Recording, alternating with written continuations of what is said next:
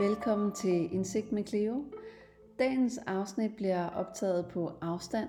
Jeg er sammen med Tanja Skov Rønne på hver vores computer, så det vil komme til at lyde lidt ligesom hvis vi talte i telefon sammen.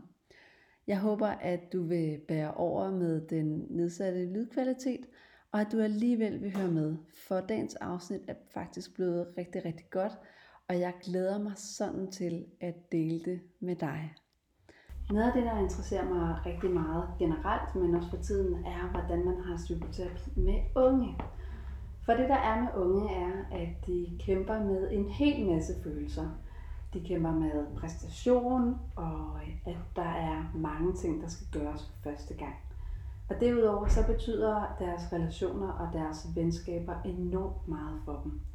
Så på mange områder har vi nogle unge mennesker, hvor livet er meget nyt. Og det at gå til psykoterapi er også et meget ukendt territorie. Jeg husker det selv fra, da jeg havde et forløb med en ung mand, der hed Michael. Lad os kalde ham det.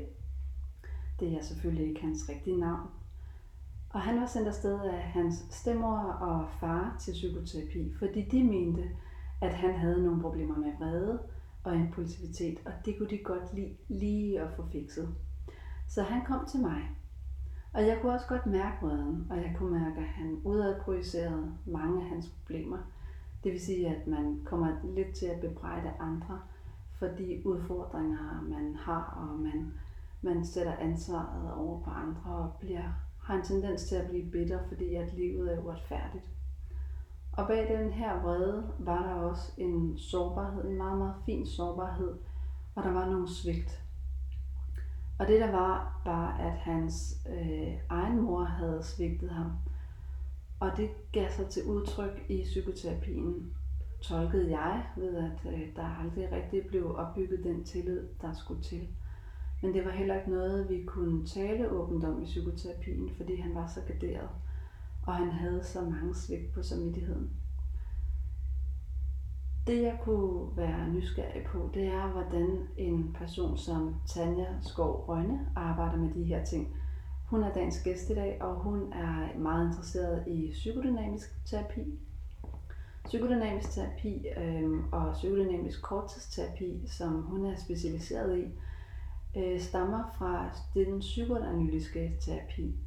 Og det, der er interessant her, det er, hvordan vi mærker og er med følelser – og zoomer ind på dem. Fordi når vi gør det, jamen, så kommer tankemylderet til at få mere ro og giver mere slip. Og så arbejder vi også med det her fantastiske laboratorie, det fantastiske relationelle laboratorie, som psykoterapi også er. Altså hvad er det, der foregår i relationen mellem terapeuten og klienten lige nu og her? For meget af det, der foregår ude i det virkelige liv blandt vores andre venner, er noget af det, der vil gentage sig i det terapeutiske rum. Så derfor er det et fantastisk laboratorie for at sætte grænser, at sige til og fra, at udtrykke følelser, og også følelser, der er rettet mod terapeuten. Og det har man meget fokus på i den psykodynamiske terapi. Så jeg er nysgerrig på, hvordan hun arbejder med unge, og hvordan hun skaber grobunden for den gode alliance i psykoterapien, særligt når det gælder psykodynamisk terapi, hvor man taler om det, der er nu og her. Hvor man taler om følelserne, der er nu og her. Specielt når vi arbejder med unge, der har det med ofte at holde på sig selv, eller skamme sig over sig selv, være selvkritisk over for sig selv, eller være meget private. Så det her er både et afsnit til dig som forældre, men det er også et afsnit til dig som psykolog, eller hvis du er den unge, der lytter med. Velkommen til, Tanja Skov Rønne, og tak fordi du vil være med. Tak for det, Cleo. Jeg kunne godt tænke mig at lære dig lidt bedre at kende. Ikke bare psykologen Tanja, men også mennesket Tanja. Har du lyst til at dele med mig og lytterne, hvad du laver til daglig, hvad du interesserer dig for, og hvordan din typiske hverdag ser ud, bare sådan i korte træk? Ja, det vil jeg gerne. Øh, I korte træk, så er jeg privatpraktiserende psykolog, og vi sidder sammen her i psykologerne.dk. Øh, og til daglig beskæftiger jeg mig meget med psykoterapi, både med voksne, men også med unge. Øh, særligt over 15 år. Øh, og jeg laver primært intensiv dynamisk korttidsterapi, som er en metode inden for psykodynamisk terapi. Og ellers så laver jeg børnesagkyndige undersøgelser og forældreundersøgelser også. Mm-hmm. Og så kunne jeg godt tænke mig at vide lidt mere om, hvad børnesagkyndige undersøgelser er, og forældreevneundersøgelser. Fordi det tror jeg, mange derude ikke rigtig helt ved, hvad er. Det kunne være meget godt at få sådan identificeret. Ja, jamen øh, kort fortalt så er børnesagkyndige undersøgelser, det er nogle, jeg udarbejder for familieretshuset, som omhandler øh, børnenes tag i skilsmissesager, hvor der er højt konfliktniveau. Og forældrekompetenceundersøgelser er noget, jeg udarbejder særligt med en anden psykolog, men for forskellige kommuner, hvor man skal ind og vurdere, øh, hvorvidt forældrene kan imødekomme barnets behov, mm. eller om der skal noget støtte eller noget andet til. Mm. Og så er der det med ISTDP, mm. som står for intensiv dynamisk, dynamisk. Hvor er det der? Hvor kommer S'et fra? Intensive Short Term Dynamic ah. Psychotherapy. ja, så giver det mening. Øhm, den tager jeg lige forfra. Mm, det er okay. Du er interesseret i, øh, i STDP, som er den her, hvad skal man sige, øhm, psykodynamiske form for psykoterapi, som er, øh, den, den kaldes, øhm, der S står for short term. Mm. Så sammenlignet med i gamle dage, så vil man lave en ny form for psykodynamisk psykoterapi, mm. som udstrålede, at det her det var kortere tid. Men øh, hvordan, øh, hvordan var det i STDP din interesse? Hvordan fandt du vej til det? Jamen det gjorde jeg egentlig, fordi at jeg i mange år har arbejdet med psykoterapi, særligt med unge mennesker, øh, og er blevet superviseret og øh, altid interesseret mig for det psykodynamiske felt og arbejdsområde, men at jeg gerne vil skærpe mine øh, interventioner, som det hedder, eller mit arbejde øh, i samtalerne. Øh, så på den måde besluttede jeg, at jeg gerne ville have den efteruddannelse, mm. Mm. som var på, hvad kan man sige, grundlag af ja, psykoanalysen og tilknytningsteorien, som jeg synes er det spændende mm. inden for det felt. Mm. Unge og relationer. Ja, absolut. Mm. Og det, der interesserer dig øh, lige for tiden, hvad er det? Jamen særligt lige for tiden, så interesserer det mig meget at arbejde med unge og angst, fordi at det er mange af dem, der kommer, og jeg får henvist unge med angst, som på den ene eller anden måde bliver forhindret i at leve det liv, de gerne vil, men hvor angsten bliver et problem i nogle af deres relationer. Det kan være til deres venner eller kæreste, det kan også være til deres forældre eller andre, mm. som de holder af. Og nu er det jo meget forskelligt fra hvad skal man sige, livssyn og metode mm. og teori.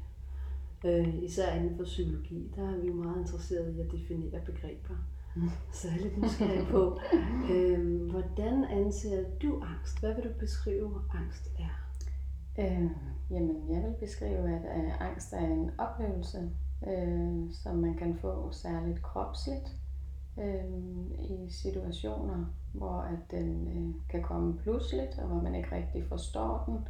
Øh, man føler det her ubehag, øh, som indre uro eller ondt i maven, og er det rigtig voldsomt, kan man jo få svimmelhed og synsforstyrrelser og blive dårlig. Og, øh, og at man kommer og har et ønske om, at man vil være bedre til at håndtere den her angst og forstå den, og forstå, hvorfor den opstår, i håbet om at få den til at blive mindre. Mm. Mm. Så det er en, en oplevelse, der kommer ud af det blå, men det er ikke for nogen. For nogen, ja. ja. Men, men det er ikke noget, som du oplever som en, en decideret lidelse, eller noget, der skal fjernes, men det, det er ligesom meget noget, der skal rummes og håndteres, mm. hvis det opstår. Ja, og jeg har da i hvert fald erfaring med, eller oplevelsen af, at når man først begynder det arbejde, og lærer at forstå sine signaler på angst, og lærer at kende sig selv bedre, så mindskes de også ja. med det. Ja. Og også, men at sige, at man skal have det fjernet, det, mm. det det vil jeg ikke, sådan vil jeg ikke Nej. se på det, for jeg tænker, at angst er en del af os som menneske. Er helt enig, men Mm. jeg ved, at der er jo nogle retninger, som ser det sådan, at så, Okay. så graduerer vi angst og se, hvor meget eller hvor lidt der er, og så går vi efter det her mål med at behandle angsten Ja. og få den væk. Ja, og det kan jeg også godt forstå, altså, Mm. fordi angst er også rigtig ubehageligt, hvis det er meget voldsomt, og, og at man oplever angstanfald dagligt. Øh, men jeg tror lige så meget, der er en, en lærerig proces i at, at kende angsten lidt som en indre skala øh, med sig selv, at øh, den også er god for noget, Mm. så længe den ikke bliver for forstyrrende. Så længe den ikke går ud over hverdagen og Præcis. ens funktionsniveau. Mm-hmm. Enig. Og da vi snakkede sammen, øh, før vi skulle lave den her optagelse, der har, har emnet meget kredset om det med unge. Ja. Ja, fordi det interesserer dig meget, og det interesserer mig rigtig meget Mm. også. Fordi jeg, jeg ser nogle udfordringer i at arbejde med unge i forhold til voksne. Ja. Øhm, men, øh, men fortæl lidt om øh, din interesse for at arbejde med unge. Jamen, øh, jeg har egentlig siden jeg blev færdiguddannet altid synes, at øh, det var en spændende aldersgruppe, mm. og en, øh, en aldersgruppe, hvor der var masser af udviklingspotentiale. Jeg har også synes, de har været lidt glemt øh, øh, inden for psykologien, hvor det har meget været i børnefelt eller voksne felt. Men, men det er jo kommet mere med, og der har været mere og mere fokus på unge Mm. inden for de sidste mange år, hvilket er rigtig dejligt. Øh, ja. men, øh, men ja, jeg er særlig glad for at arbejde med den aldersgruppe og, øh, og hjælpe dem videre Ja. i deres liv, hvis de møder nogle forhindringer eller, eller noget på vejen mod at blive voksen. Og jeg tænker også, det er enormt meningsfuldt, fordi at det er et sted i livet, hvor vi kan gøre en meget stor forskel for resten af livet. Absolut. Afhængig af, hvilken vej de fortsætter med at gå op af, Mm. eller om de får øh, en, en blomstring i psykoterapien, Mm. eller et indre livssyn, eller Mm. møder nogle støttende personer, en god uddannelse. Mm-hmm. Livet kan gå rigtig mange veje som ung. Ja, absolut. Ja. Prøv at fortælle om, hvordan du arbejder med unge, og hvad du ser for klassiske udfordringer, når du sidder med en ung. Øh, jeg oplever tit, at unge kommer, når at, øh, det bliver svært for dem at fungere socialt på en eller anden måde. Det er jo Mm. også en stor del af deres liv, at, øh, at øh, de skal føles godt i relationerne, både til kærester og til venner og til andre voksne, men at det er der, de tit henvender sig, Mm fordi de øh, er hæmmet på en eller anden måde i at kunne noget, de gerne vil med deres venner, eller øhm, at de synes, at der er noget svært følelsesmæssigt på spil i forhold til nogle af deres venner eller til deres kæreste. Og, øh, og på den måde kommer de lidt til at trække sig fra relationen, øh, blive lidt ensomme med det, og øh, fordi de måske er i en alder, hvor at, øh, det med lige at gå direkte til mor og far og bede om hjælp eller spørge om lov, det er sådan lidt indre modstridende, fordi på en eller anden måde vil man gerne klare det selv. Men i, man kan sige, i, i værste fald, hvis de går for længe med det, øh, de indre grublerier eller overvejelser, at de så kommer til at isolere sig lidt fra deres omverden øh, og oplever den her ensomhed. Eller, Mm. ja, Og så bliver det indre pres vel også større, fordi at absolut. de ikke får prøvet de her ting, at jeg eksperimenteret med at for eksempel at, at tage kontakt. Ja. Øhm, Så tankerne om, at hvordan det ville være, eller hvor meget frygt det måtte vække, de vokser lidt, og man får det ikke rigtig modbevist. Ja. Øh, Mm. Og, det, og det er sårbart Ja. på en eller anden måde. Det er sårbart at dele sine indre tanker og følelser, øh, fordi man gerne vil fremstå bedst muligt. Mm. Men at det nogle gange kan blive lidt en misforståelse, at, øh, at det er svagt eller på Ja. en eller anden måde. øh, Det er meget tabuiseret at være ensom som ung. Ja, ja, men også nogle gange lidt tabuiseret at, at sige, at der er noget, man synes er svært. Altså også i relationer. Er det noget, du ser, som er øh, særligt blomstret op de sidste par år? Det her med, at vi skal være de bedste til alt muligt. Øh, jeg synes, den har eksisteret i mange år. Når Ja. du spørger sådan, jeg tænker ikke bare de sidste par år, men at det er, øh, der er meget præstations... Øh, angst i, i unge. De skal kunne meget på mange parametre. Mm. Og de skal lære alting rigtig godt for Mm. mm. første gang. Ja, ja, Der er rigtig mange første gange, når vi er unge. Ja. Alt muligt, ikke? jo. Og man har en eller anden misforstået billede af, at det skal, det skal være godt. Mm-hmm. Mm-hmm. Men det er nogle gange og ofte også tit egne indre forventninger om, at det skal vel være godt, at mm. vi skal præstere godt første gang. Fordi at når man så taler lidt nærmere om det eller så videre, så er der måske ikke de ydre krav Nej. i deres nærmeste omgivelser. Det er deres egen værste fjende. Ja. Mm. Mm. I øh, min lille indledning her i programmet, mm. der snakkede jeg om, at øh, psykoterapi ofte er et laboratorie. Ja. Fordi det er jo her, mm. vi også øver os på at være sociale mennesker på Rigtigt. mange områder. Ja. Det er her, vi lærer at sætte grænser og korrigere terapeuten, hvis terapeuten ikke har ramt helt rigtigt nok. Og det er også her, vi kan blive vrede og såret, Ja. og så prøve det af i terapien. Mm. Øhm, så når vi snakker om den psykodynamiske terapi, som, som tager rigtig meget udgangspunkt i relationen i her og nu, i det terapeutiske rum, og behandler den som et vigtigt emne i sig selv. Ja. Øhm, hvordan oplever du, at unge tager imod den her form for terapi og øver sig på relationen i rummet? Øhm, jamen, jeg oplever det meget forskelligt. Nogle øh, har et, øh, et sådan meget åbent, øh, hvad kan man sige, tilgang og indre fokus med det samme i forhold til gerne at ville øh, mærke indad til, hvad er det, der foregår lige nu i forhold til mig som terapeut. Og andre synes, at det er lagt ude, mm. og det er der noget mærkeligt noget. Og der taler vi meget omkring, øh, hvordan de øver det i relationerne derude, og Ja. hvordan det så ligner noget af det, øh, vi oplever sammen, når vi sidder og taler om noget, der er sårbart for dem, eller vækker angst i dem, eller vækker andre følelser i dem. Så hvordan, hvordan griber du det an med, med den unge nummer to, som synes, det er noget mærkeligt noget? Bliver du mere rådgivende, eller sådan lidt mere Jeg bliver meget Styrende? spørgende. spørgende? Jeg bliver meget spørgende ind til, øh, for om de har nogle, altså særligt om de har nogle eksempler altså ude fra deres liv, hvor, hvor er det, de oplever det her, den her problem, det her problem, de kommer med. Hvor er det, det bliver vanskeligt at give udtryk for nogle følelser eller nogle tanker, eller hvor de mærker, at angsten bliver så høj, at de går væk fra Mm. situationen, eller går væk fra den relation. Øhm, og så tager vi det ind i rummet, og jeg spørger til også, hvordan de registrerer det lige nu, når de sidder her sammen med mig. Mm. Og så, øh, ja, men det gør de ikke, og så videre. Det, det lægger de ikke mærke til. Og så kan det være, at vi skal køre sådan nogle paralleller af nogle omgange, øh, Hvad før de med bliver opmærksomme på det. At øh, de tænker på nogle situationer, eller sådan, hvor at det sker ude i deres liv. Mm. Og så beder jeg dem egentlig fastholde ved at blive ved den situation, og blive ved tanken om det, og så prøve at registrere, hvad der sker, når de tænker på det følelsesmæssigt. Kan de så få kontakt til det? Øh, ja, de kan øh, sætte ord på tit, Mm. øh, hvad der skete derude. Og øh, også sætte lidt ord på, hvad der så sker lige nu og her, når de tænker på situationen. Hvis vi bliver ved en specifik erindring, de Ja. har for nylig. Øhm, og øh, registrere kropsligt, hvad de mærker. Om de mærker, at der kommer noget angst, når de taler om det, Mm. mm. eller om de mærker, at der kommer noget vrede. Og ofte mærker de også, at der kommer noget sorg. Mm.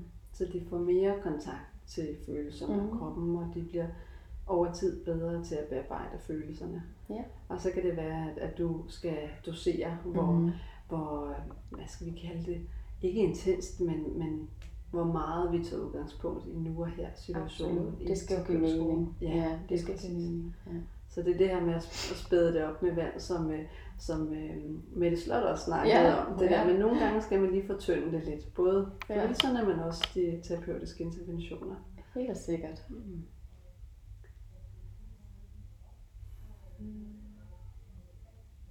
Du siger bare til, hvis du har en Mm. idé til, hvad skal vi gå videre med. Mhm.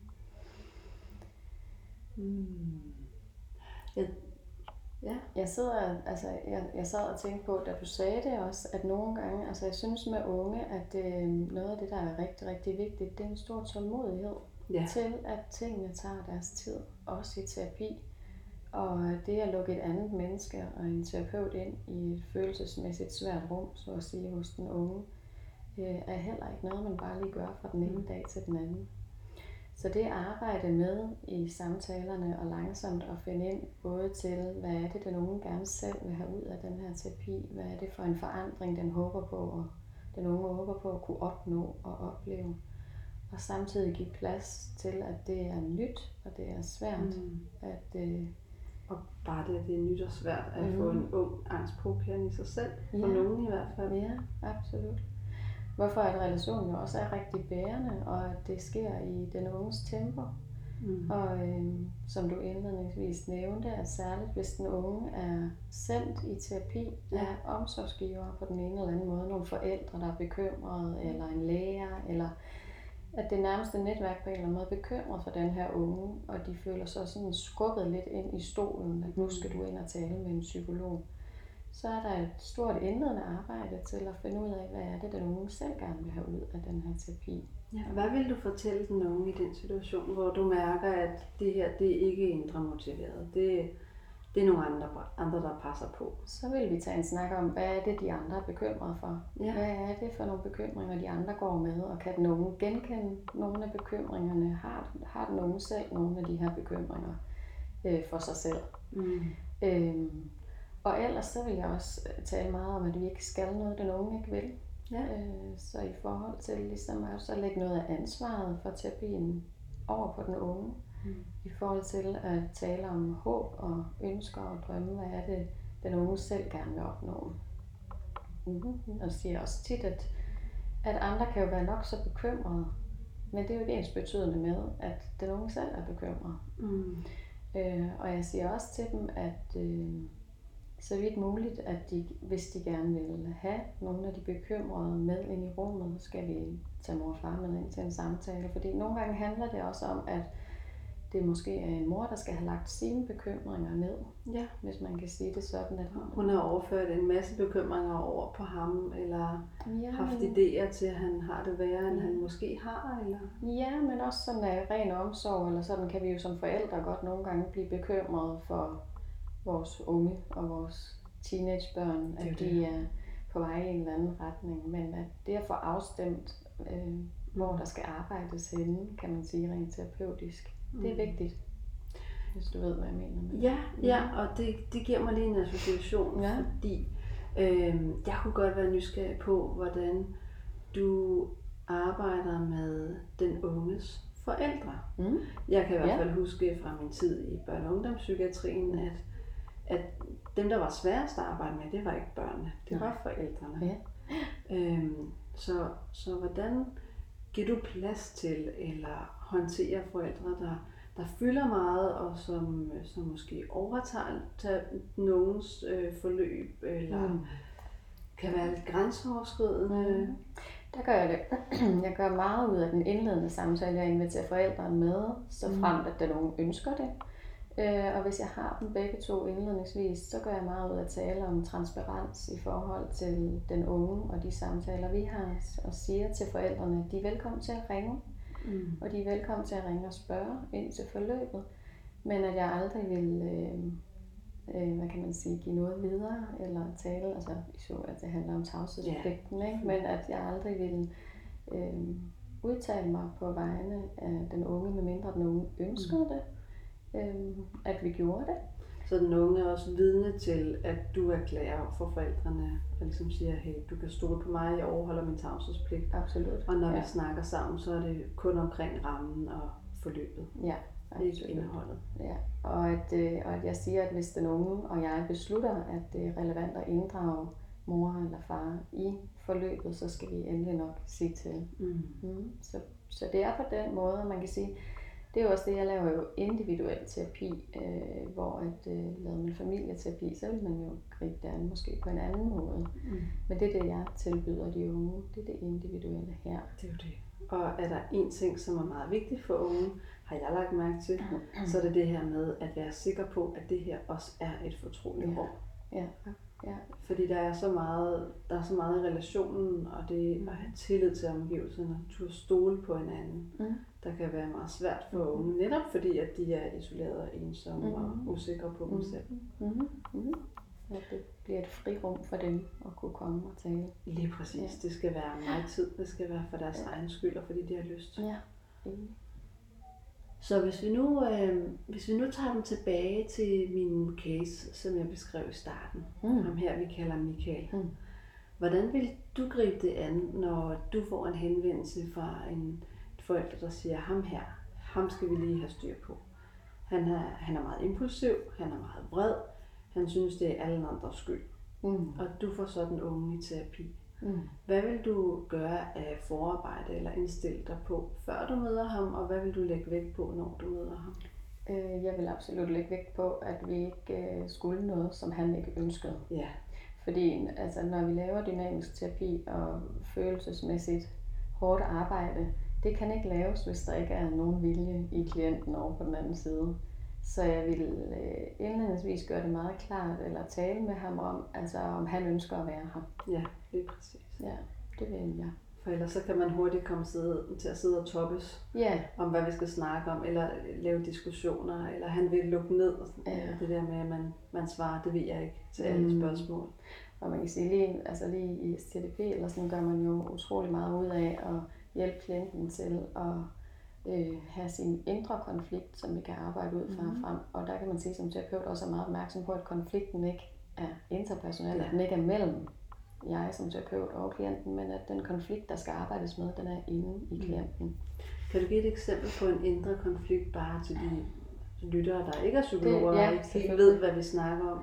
Øh, ja, men det kan øh, være en øh, ung mand, som øh, øh, kommer og er, har meget modstand på at skulle i terapi, altså for at tage dit eksempel Mm. øh, og bygge lidt videre på det. Øhm, og det han synes er svært, så taler vi meget om, hvad der er svært ude i verden. Hvad er det, der, der bliver vanskeligt i din hverdag? Jamen det er, at han øh, trækker sig fra alle sine venner øh, og, øh, og bliver ensom og alene.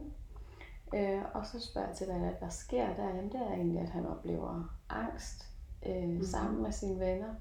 Øh, at det er det, der ligesom er på spil i ham. Og det bliver så ubehageligt, at han enten, kan man sige, bliver hurtigt kortlundet og vred øh, i samtaler med sine venner, og på den måde, øh, og bagefter kan man sige, bliver selvbebrejdende og selvkritisk. Så det er den, den indre, kan man sige, den indre problemstilling, ligesom bliver, om han oplever sig selv øh, gøre nogle ting, øh, oplever sig selv have en adfærd, han ikke ønsker at have, Mm. øh, og han har den, fordi den vækker angst inde i ham. Og så taler vi meget om, om det er det, han ønsker, han vil arbejde med. Er det det, vi skal kigge på sammen? Er det det, du gerne vil lave om på? Og der er også noget i, i kontrakten til opstarten i Mm. terapien. Ikke? Er, det, er det angsten, han vil arbejde med, Mm. eller er det vreden, eller er det det her samsurium med alting? Ja, og der forholder jeg mig det egentlig åben, altså når du siger som sådan, det kan jo både være angsten og vreden, mm. og de Mm. går nogle gange også hånd i hånd i sådan et eksempel som, eller det gør de som oftest, i sådan et eksempel, som vi lige taler om Det her. er i hvert fald meget normalt. Mm-hmm. At, øh, at den impulsive adfærd er, er generende for det her unge menneske. Og egentlig handler det om, hvordan håndterer jeg det, når jeg bliver vred, eller gerne vil sætte grænser, eller ligesom gerne vil sige fra. Mm. Jamen, så stiger angsten ind i mig, og den bliver, jeg bliver så urolig, og så kommer jeg til at råbe, eller jeg kommer til at ja, vise den her kortlundethed, som han egentlig ikke ønsker, Ja. som han egentlig ikke vil i bund og grund. Så når vi, når vi uh, taler om det, så er det også en måde at regulere ens følelser på. Absolut. Altså ligesom, at øh, vi tager en, en øl, når vi er urolige, og så tager vi en cigaret, når vi skal Mhm. vågne, mm-hmm. og en kop kaffe, når vi skal vågne, og en Mhm. sovepille, når vi skal Mhm. sove. Ikke? Det er forskellige måder Mm. at skrue op og ned på. Og der kan man jo også sige, det er jo det, vi gør i terapi, eller vi arbejder med følelsesreguleringen. Ja, lige præcis. Mm-hmm. Øh, håbet om at blive bedre til at rumme og udholde Mm. de svære følelser, der nu er. Så, så vi ikke kommer til at råbe og skrige, eller ja, at vreden ikke kommer ud på en uhensigtsmæssig måde. Ja, og, og samtidig også lytte til vores behov mm. og vores grænser, så vi kan udtrykke dem. Altså det her Mhm. med også at være, være tro mod følelserne, uden bare at reagere automatisk på dem. Jeg kan også være unge, der kommer og gerne vil have, have hjælp til deres vrede, og de vil gerne mærke deres vrede noget mere, og komme mere i kontakt med deres vrede. Øh, og, og når vi så kigger ind, altså hvor vrede, hvis du forstår lidt, på en eller anden måde bliver et, et forsvar Ja, mod at mærke det, der så er inde i. Fordi begynder vi først arbejdet og kigger bag ved det øh, øh, forsvar af vrede på en eller anden måde, jamen, så kommer de i kontakt med sorgen, mm. eller med længslen, som lå lige inde bagved, og var det, der frustrerede, eller gjorde, at den her, at den her vrede blev et problem for dem. Ja, så, så det jeg hørte, der mm. for at give det et eksempel Mm. og oversætte det lidt, ikke? Jo, jo. Så hvis man, man, man tager vreden og siger, at der er noget, der ligger bagved, mm. Mm. så kan det for eksempel være sorgen over, at en drøm blev taget fra dem, Det kunne være, ja. som, som vokser sig større og bliver til vrede og Mm. bitterhed, fordi Mhm. at, at man ikke rigtig har kontakt til den her sårbarhed og sorg. Mm. Øhm, og så det. eksternaliserer man den lidt ud, Ja. så det er alle andres skyld. Ikke? Mm. Øh, det kan være, at ens bedste ven har, har taget hende drømmepigen, man var forelsket i. Det er klart, at man bliver vred, men der er også noget sorg i det. Ja. Der er en Ja. drøm, der er gået tabt. Absolut. Og der er også, kan man sige, der er hele det terapeutiske arbejde i ligesom at, at være med alle følelserne. Mm. Mm. Altså de, de blandede følelser i det. Der er både Ja. ja. noget, man er vred over, der er også noget, man er rigtig sorgfuld omkring. Og give plads til de følelser. Mm. Ja, det, det, det adskiller sig lidt, kan jeg høre, fra dialektisk adfærdsterapi. Mm. Fordi der snakker man om de primære følelser, som er dem, der opstår lige her nu i, i situationen. Ja. Øh, dem, som ligesom matcher. Altså, øh, hvis min mand kommer for sent hjem, fordi at øh, han har haft et møde, og jeg har stået og lavet mad, så vil jeg blive skuffet. Mm. Men hvis jeg så først begynder at få fortolkninger på og tænke videre, og mm. Mm. det er fordi, han har en dårlig intention med det, og bla bla bla, så begynder jeg at blive rigtig, rigtig vred. Mm. Øh, men det matchede ikke situationen til at starte med. Så jeg Mm. hører ikke, der er den her skældning på samme måde i psykodynamisk terapi mellem, mellem de, de primære berettigede følelser i gåseøjne, og så de Mm. sekundære ikke berettigede følelser, som er følelser, der har hobet sig op. Okay, og her tænker du på den vrede, du ligesom Ja, nået frem til. Ja, man kan sige, i, altså i, i, i STDP gør man meget ud af at ligesom arbejde ud fra konkrete eksempler. Ja. For at forstå, hvad er det, der sker. Så det eksempel, du kommer med der, der vil man tale ind til meget sådan, jamen, jamen han skuffede dig og alt den adfærd, der var ude at gå. Men hvad er det så for nogle følelser, du mærker over for ham på baggrund af det? Så der vil man jo også, tænker jeg, som du siger, nå hen til vreden, og hvordan mærker du så den ind i kroppen lige nu, når vi taler sammen? Lige præcis. Og så tror jeg også, at, og det er et gæt, fordi jeg er ikke STDP-eksperten, øh, det er du, øhm, men jeg gætter på, at man også går ind i fortolkningerne og de her tanker, der går forud for følelsen. For eksempel, ved, hvis du spørger mig, jamen, hvad føle, hvad, hvilken følelse Mm. kunne du mærke i det øjeblik, og jeg så svarer, at han var en kæmpe idiot. Mm. Mm. Så det er det, du tænker. Så det er det, du tænker, ikke? Mm. Der er det, jo, der man er det- skældner, man gør meget ud af, Yes. måske ligesom andre metoder, man gør meget ud af at skældne mellem, ser du det en tanke, Præcis. du har her, men hvad er følelsen så? Og så, så arbejder man med at blive ved det. Ja. Kan du ikke lige fortælle mig lidt om, hvorfor er det så vigtigt, at vi skældner mellem tanker og følelse? Fordi det synes jeg er meget interessant, Mm. øhm, og jeg er helt enig. Mm-hmm. Men når jeg snakker med, øh, øh, med, med venner og bekendte, øh, så kan jeg godt få en fornemmelse af, at de synes, det er sådan et flueknipperi, eller sådan mm. et, Mm-hmm. Mm-hmm. nu går vi for meget i detaljen. Mm-hmm. Men prøv lige at fortælle lytteren, hvorfor det er så, øh, hvad skal man sige, givende Mm. at kunne skelne mellem tanker og følelser. Øhm, hvordan, jeg tænker lige, hvad er vigtigt for mig at sige her? Altså man kan mm. sige, øh, noget af det jeg i hvert fald oplever tit, som er lidelsesfuldt, Ja. øh, frustrerende, hårdt for klienterne, det er tankemøller. Og ja. ligger og roder rundt om aftenen, inden man skal sove med diverse tanker. Øh, og ligesom det at få identificeret det, og set på, hvad er det for det første for nogle tanker, der kommer, og hvad er det, du ligger op i hovedet med, der kører afsted. Og så gå skridtet videre nedenunder for at se, hvad er det for nogle følelser, der sætter det tankemøller i gang. Mm. Hvad er det, der driver det? Yes. Sådan vil man kigge på det. Lige præcis. I Så der har vi, der har vi en, et blik for, at der er en følelse, der trigger nogle tanker, ja. som så kører Ja, derudad. og så har jeg oplevelsen, både selv, men også erfaring med klienterne, at får de først fat i de følelser og giver sig selv lidt lov til at mærke dem og have dem Ja. og være med dem, så aftager tankemøller. Lige præcis. Og det er jo også der, hvor at, øh, jeg har lavet et afsnit med Mette Slot Ja. om compassion fokuseret Ja. terapi.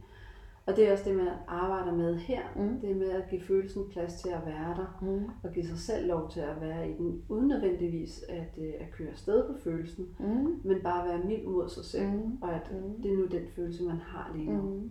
Mm. Og det er også min erfaring, når jeg arbejder med ACT. Det der med, lige så snart vi kan udpege, jamen, hvad er det, hvad er det for en tanke? Mm. Hvad er det for en slags tanke, der er på besøg nu? Og kan vi observere den følelse, der er på besøg, Mm. og faktisk give den lov til at Mm. være der og rumme den, Mm. jamen, så får vi jordforbindelse, og vi får Mm. ro, og vi får nemmere adgang til, øh, til vores krop, Mm. og det at grounde. Og, Og man kan sige, at i TDP går du med følelsen nok måske, og det ved jeg ikke, om man kan kalde skridtet videre eller så videre, men man vil blive ved med fysiologisk at bede om at mærke den følelse, og det der hedder at mobilisere faktisk, øh, øh, hvad kan man sige, øh, mobilisere klienten til også at øh, lade impulsen komme ud. Den Ja. ja. impuls, der går med følelsen. kan du give et eksempel på det? Øh, jamen det kunne være en, øh, en klient, som øh, mærker, øh, hvad kan man sige, noget sorg og noget øh, øh, kærlighed. Og det er i, kan man sige, lige i den situation så i forhold til øh, sin mor, som indledningsvis klienten kom og var meget vred på og Mm. øh, bebrejdet for ting, at når man så fik fat i sorgen, eller fik fat i kærligheden, hvordan du så lade den komme ud over for din mor lige nu? Ja. Så hvordan man, man udtrykker den, Hvordan vil du og give er udtryk for den? autentisk. Ja. Ja. For at komme helt i, i bund, kan man sige, med den. Ja, i stedet for at... Øh, I stedet for bare lige at være, eller være med den, men altså, hvordan vil den så også komme til udtryk? Ja. Og det samme med vreden, hvordan vil du lade vreden komme ud? ja, altså, og jeg tænker også, der er nogle, der er nogle konkrete øh, øvelser, man bruger, ikke, med at forstørre den lidt.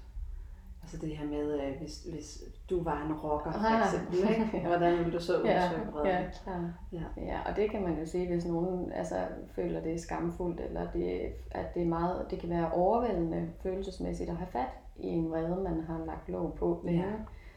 Ja. Øhm, så på den måde, at hvis man var et vildt dyr, eller man på en eller anden, anden måde brugte et, et andet objekt til, hvordan vil du lade den komme ud, hvordan vil det se ud? Lige præcis, mm. det er Mhm. mindre farligt. Mm-hmm. Hvordan, øh, hvordan arbejder du med unge og selvkritik? Jamen, der arbejder jeg med i forhold til de selvkritiske tanker, altså som jeg definerer det som, eller et selvkritisk system, der er ude at gå. Mm. Øhm, Hvad er et selvkritisk system, det, der er ude er, at gå? det er et selvkritisk system, der er ude at gå i terapien. Ah, Så når at, øh, at vi taler om nogle ting og så videre, og at vi måske bemærker sammen, at øh, klienten trækker sig lidt fra kontakten med mig. Øh, at der sker nogle ting, som bliver, hvor det bliver sværere for os at, at være i kontakt og i øjenhøjde. At der sker i hvert fald det, at der nogle gange handler om, at der er nogle selvkritiske tanker på spil, og nogle gange det med at eksternalisere det lidt, men at sætte det ud som et selvkritisk system, der er ude at gå lige nu ja. øh, som gør, at, øh, hvad hedder det, at klienten trækker sig. Jamen, Altså at den unge trækker sig fra at øh, vil tale videre, eller fordi man ja, tænker, at det er dumt, det jeg vil sige, Ja. eller jeg ved Ja. ikke helt, hvad hun mener, Ja. og ja, er det mig, der er noget galt med? ja, ja, præcis. Mm. Så der, der kan man godt gøre det lidt til et system, eller noget, der er lidt eksternt, der sidder og vifter med mine hænder. ja. Øhm, ja, så det, der gør det vi til noget uden for os selv. Så i stedet for, at den unge bliver unødigt ansvarlig over for, Præcis. at selvkritikken kommer, mm-hmm. så snakker vi om noget uden for den Mhm. unge, som er, at nu, nu aktiveres det af det Mhm. system, kan jeg se på dig. Ja, og så arbejder man rimelig intensivt med, hvad er det for nogle følelser her lige nu over for mig som terapeut, som gør, at det her Mm. selvkritiske system går i gang. Lige nu. Hvad skal der til for, at du har, du har succes med, at den unge finder modet frem til at være ærlig, når de der spørgsmål kommer? Hvad der skal til? Ja. Øh, jeg, jeg har lyst til at sige, at nogle øh, gode øh, sessioner op til os, det er jo ikke noget, der sker i den første session, Nej. men en rigtig god relation og en forståelse imellem den unge og jeg om, at vi arbejder sammen, Mm. og at, øh, noget humor undervejs, Ja. og altså at, at relationen er den bærende i det, er den bærende i, at den unge får det bedre. Ja, Mm. vi kan grine sammen, og de kan synes noget er fjollet. Mm. Samtidig med, at vi, øh, vi, vi holder vores fokus på, hvad det vanskelige er. Og der har vi magien ved laboratoriet, tænker Ja, jeg. Ikke? Ja. Fordi det er, det er her, der er et rum til, at vi kan, vi kan frit gøre og snakke om, hvad vi vil. Mm-hmm. Og vi kan grine, og vi kan græde, og det kan være meget alvorligt. Mm-hmm. Og så kan vi prøve nogle mærkelige metaforer og øvelser Mm. af. Der kan ske hvad som helst. Mm. Mm-hmm. Men det kræver, at nogen har tillid. Mm-hmm. Uden tvivl. Yes. Så det, jeg har lært i dag med min samtale med dig, det er, at den unge skal være motiveret, ændre motiveret, Yes. For at, øh, at terapien overhovedet kan komme på benene til at starte med. Ja. Og der er nogle, øh, nogle forældre og øh, pårørende, der kan have mange idéer om, hvad den unge skal arbejde med eller bør arbejde med. Men det kommer helt an på, hvad den unge selv har lyst til. Ja. Og du nævnte også, at, øh, at du ligesom giver den unge plads efter en samtale til lige at sove på det og mærke Mm. efter, om, om det her med psykoterapi er noget, de har lyst til at fortsætte med. Ja, et er om psykoterapi er noget, de vil, men særligt også om det er mig, de har lyst til at komme hos. Yes. Fordi at det er vigtigt, at matchet, så at sige, med psykologen føles godt for den unge. Ja. Og at det er vigtigt, at vi som psykologer øh, er forstående over for det. Og det er vel også en intervention i sig selv, tænker jeg, det her med, at lade nogen sætte grænser og, øh, og mærke, at man, man godt må afvise og være ærlig, uden Mm. at, at det eksploderer i hovedet på Ja. dem. Det kan du sige. Øhm, så har vi snakket øh, om øh, selvkritik og følelser og skam og tanker. Og så kunne jeg godt tænke mig, inden vi går videre til, til dagens fokus eller øvelse, Mm. Ja, jeg beder jo altid mine gæster om at have en lille øvelse med, som lytteren kan notere ned i sin refleksionsbog. Mm-hmm. Øhm, det kan være et mantra, det kan være nogle spørgsmål, man kan stille sig selv. Øhm, men inden vi går videre til det, så vil jeg høre dig, om der er en vigtig pointe, som, som vi lige skal nå at øh, komme ind på, når vi taler om unge og psykoterapi. Det kan for eksempel være, hvis man er en forælder, der er bekymret for sin søn eller datter.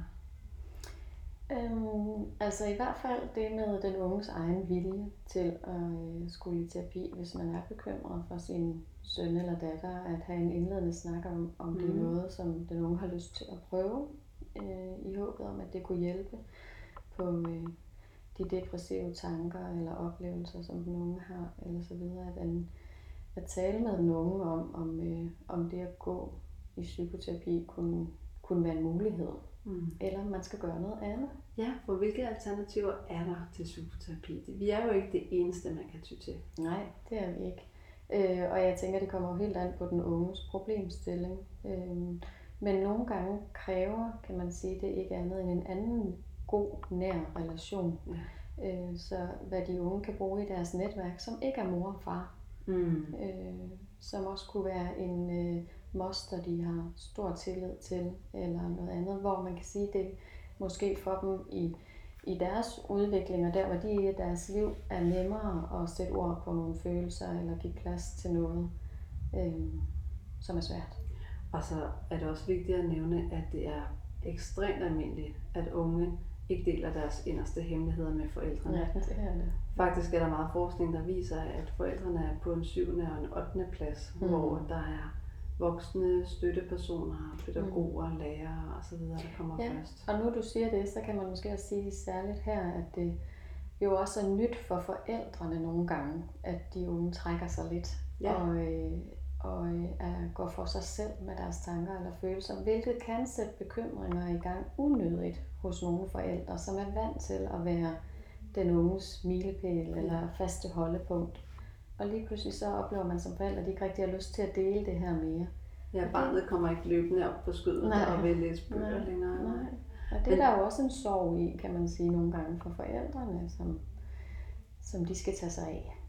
Det er også noget af det mest almindelige, har jeg hørt. Jeg er jo ikke selv familieterapeut, Mm. men noget af det mest almindelige øh, i familier øh, af problemstillinger er, at børnene vokser øh, og forældrene ikke kan følge med. Så problemet er ikke den unge, der forandrer Mm. sig. Det er ikke dem, der skal fikses nødvendigvis. Det er hele systemet med, at Mm. der er også lige nogle forældre, der skal, Mm. der skal støttes i at acceptere, at hold da op, Mm. nu er de godt nok langt væk og Mm. bruger meget tid inde på det Mm. værelse. Mm. Mm. Og man kan måske også lige slutligt sige, Cleo, eller sådan, at vi er jo også, altså med de unge er jo også et sted, hvor de udviklingsmæssigt oplever nogle gange, at følelserne tager lidt overhånd. Ja. At øh, nogle gange det at forstå sig selv, at man også er et sted i livet, hvor at, øh, den følelsesmæssige del af hjernen sådan, kan tage overhånd for ens tænkning og, Mm. og fornuft i en periode, og det er også okay, og det nok skal gå over igen. Ja. Har du øh, en øvelse med i dag, som lytteren kan bruge eller sidde og reflektere lidt med sig selv? Hmm. Nej, det har jeg jo ikke som udgangspunkt, også fordi det er jo ikke noget, jeg gør så meget i, faktisk. Det bare ud. Ja, ja, men, øh, men noget er faktisk, altså, om, og så kan du bruge det eventuelt, men, men noget er nogle Du gange, må gerne starte forfra, hvis du Nå, okay, så er det ja. nemmere for mig at klippe. ja, Bare start fra svaret. Mm. Særligt med selvkritik. Øh, og det med at øh, blive vred på sig selv. Der har jeg faktisk en del klienter, som har haft udbytte af at stille sig selv det spørgsmål, når det gik i gang. Når de opdager derude, at nu bliver jeg selvkritisk. Mm. Nu begynder jeg at bebrejde mig selv. At hvis jeg ligesom fik vendt den selvkritik, eller hvis jeg skulle lege, at jeg vendte den vrede ud af, Mm. hvem, hvem er jeg så egentlig irriteret på lige nu? Okay. Hvem er jeg egentlig vred på lige nu? Det lyder interessant. Mm. Der kan komme mange ting. Der kan komme mange det. ting. Ja.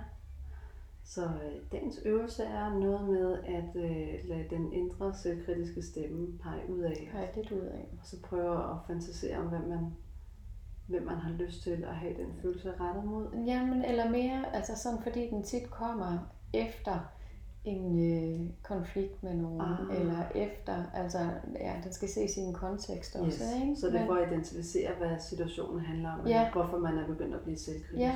Yes. Ja, prøve at forstå sig selv lidt bedre. Det ja. tror jeg er meget relevant for unge Mm. ofte. Ja, den aller sidste ting, jeg også gerne lige vil spørge om, det Yes. er, hvordan nærer du dig selv og din psyke på dårlige dage? De der dage, hvor du ikke har noget energi, eller du er lidt småt deprimeret, mm. eller Mm. Er lidt flosset i følelserne. Mm. Hvordan nærer du dig selv? Jeg bruger mit netværk. Det er nok den, netværk, ja. Øh, jeg bruger en god ven, går Mhm. en lang tur med en god ven, og får noget energi, eller forventer noget af det, jeg går og brokler med. Og så løber jeg en tur. Ja, du løber også. Okay. Mm. Den er ny til vores liste. Vi har Mm. nemlig sådan en kollektiv liste i vores refleksionsbog, hvor Okay. vi skriver op øh, nærende aktiviteter, så Ja. vi har nogle idéer til dage, hvor at livet er lidt hårdt. Mm. Så vi kan skrive øh, gå lange ture med en Mm. god ven, hvor man kan Mm. lette sit hjerte, og løbe en tur. Jeg løber en tur med noget god musik i ørerne. God musik i ørerne. Mm. Okay, det er noteret. Tusind tak, fordi du ville komme, Tanja, og Selv tak. snakke om øh, unge og alle de problemer og udfordringer, de går og tumler med.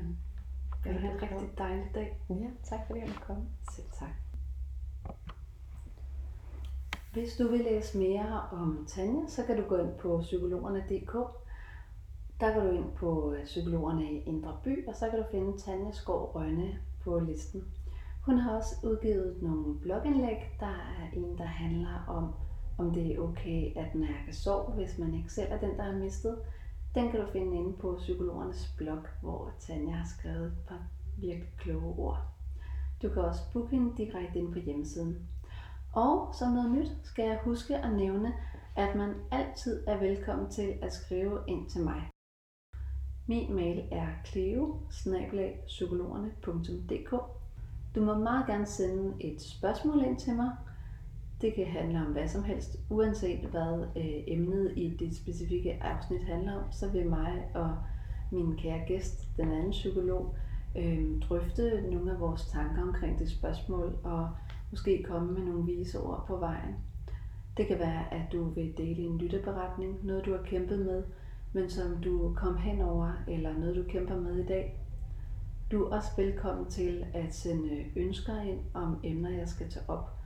Jeg vil rigtig, rigtig gerne være aktuel og møde dig der, hvor du er, og hjælpe dig der, hvor du er. Du er meget velkommen til at skrive det på en mail, cleo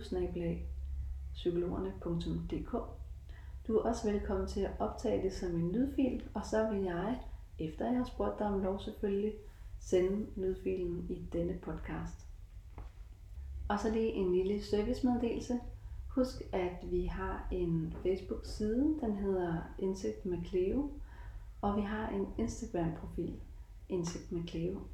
Og begge øh, lægger øh, løbende opdateringer op. Facebook-siden, den fungerer lidt som en, et øh, menukort for, hvad det næste afsnit kommer til at handle om, og du får en reminder om, at nu er det kommet op. Og Instagram fungerer som et billedarkiv. Det vil sige, hvis vi tager nogle modeller, eller øh, ja, når jeg lægger billeder op af dagens gæst, jamen så vil det komme op på Instagram-siden.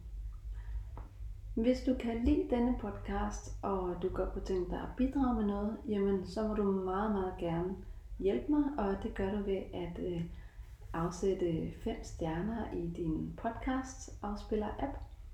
Og du må også meget gerne skrive en anmeldelse. Jo flere stjerner og anmeldelser vi får, jamen jo flere kommer vi ud til, og jo mere tilgængelig bliver podcasten. Så hvis du hjælper mig med at give stjerner, jamen, så kan du også hjælpe os videre med at hjælpe flere mennesker.